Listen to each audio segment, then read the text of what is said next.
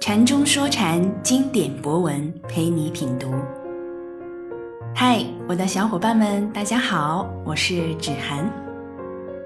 在陪你品读《论语》的第一期中，我和大家分享了禅师在教你炒股票课文中的一句话：要在本艾地的理论里功力日增，首先要成为一个顶天立地的人。这也是本艾地让各位多看本艾地所解《论语》的原因。后来呢，一位叫柳卫星的朋友给我留言问：“何为顶天立地之人？”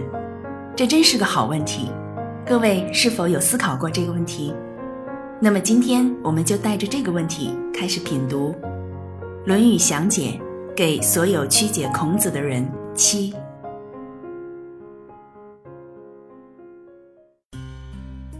论语》中文第一书，其开头。子曰：“学而时习之，不亦说乎？有朋自远方来，不亦说乎？人不智而不愠，不亦君子乎？”圣经西文第一书，其开头。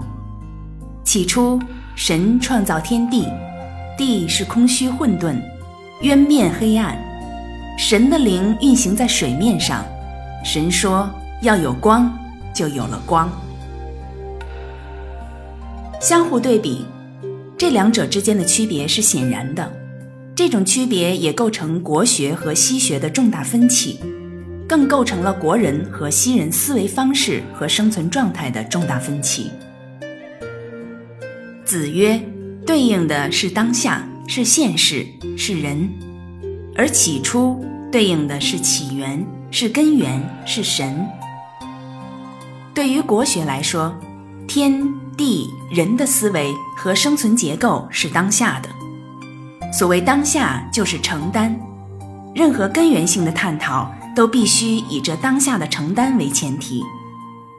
换句话说，一切科学、宗教、艺术，都是以这天地人的思维和生存结构的承担为前提的。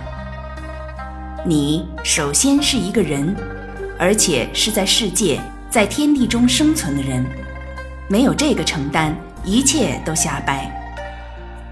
人对于国学来说不是一个前提，因为任何前提都以之为前提，连前提这个词都要以之为前提，那么人又怎能是一个前提所能困住的？而西人的生存和思维方式又是什么呢？柏拉图有著名的洞喻，说人如在洞中。需走到洞外，靠理智的光辉才能看清楚世界。这个比喻完全概括了柏拉图后整个西学以及西人的状态。这里没有了承担，人需要靠理智的光辉。这理智的光辉在耶教里变成了上帝。耶教从本质上说就是柏拉图思想的神秘化。后来科学代替了上帝的位置。但无论是理智、上帝还是科学，人都是奴隶。人不能独自去承担、独自去面对，而是要靠某样东西。即使那样东西被称为理智的光辉，也是典型的懦夫思维。对于西人来说，他们可以如古希腊一样悲剧，一样面对命运去抗争。但人的尊严只是一个推论或假设的前提。但是，只有奴隶才需要解放，只有奴隶才需要自由，只有奴隶才需要尊严。而你本解放，你本自由，你本尊严，又何须劳什子的解放来解放你，自由来自由你，尊严来尊严你？你只要承担，人一样去承担，承担什么？承担这个天地人。天地之心，天地人之躯壳，你连自己的躯壳都不能承担，你还能算是人吗？承担就是《论语》，也是儒学的真精神。什么是承担？就如本爱弟所写《六州歌头》里的“入红尘戏，惊天地，鹏展翅，挟风雷，存永醉，终不悔。”振罗衣，立云霓，抖擞凌霄志。银河坠，缺星低，弯日晷，悬经纬，乾坤回。混浊同屋，纳纳穹苍气，激荡崔嵬，颂惊涛翻海。置酒一高歌，万古同悲。这就是承担。这里不需要假设什么理智的光辉，也不需要假设什么上帝。如果真有什么理智、上帝，都只能是人的理智、人的上帝，最终都需要人来承担。人浩然之气充盈天地，天地都为之小，一人成大，一人就成其天地之大。没有这种胸襟，没有这种浩然。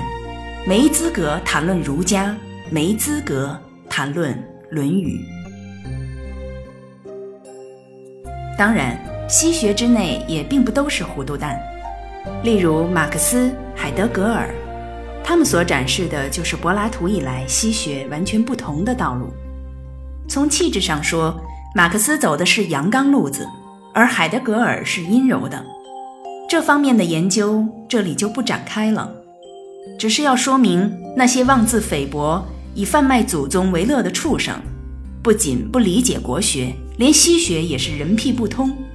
用郭德纲的口吻送给这些人，就俩字：死去。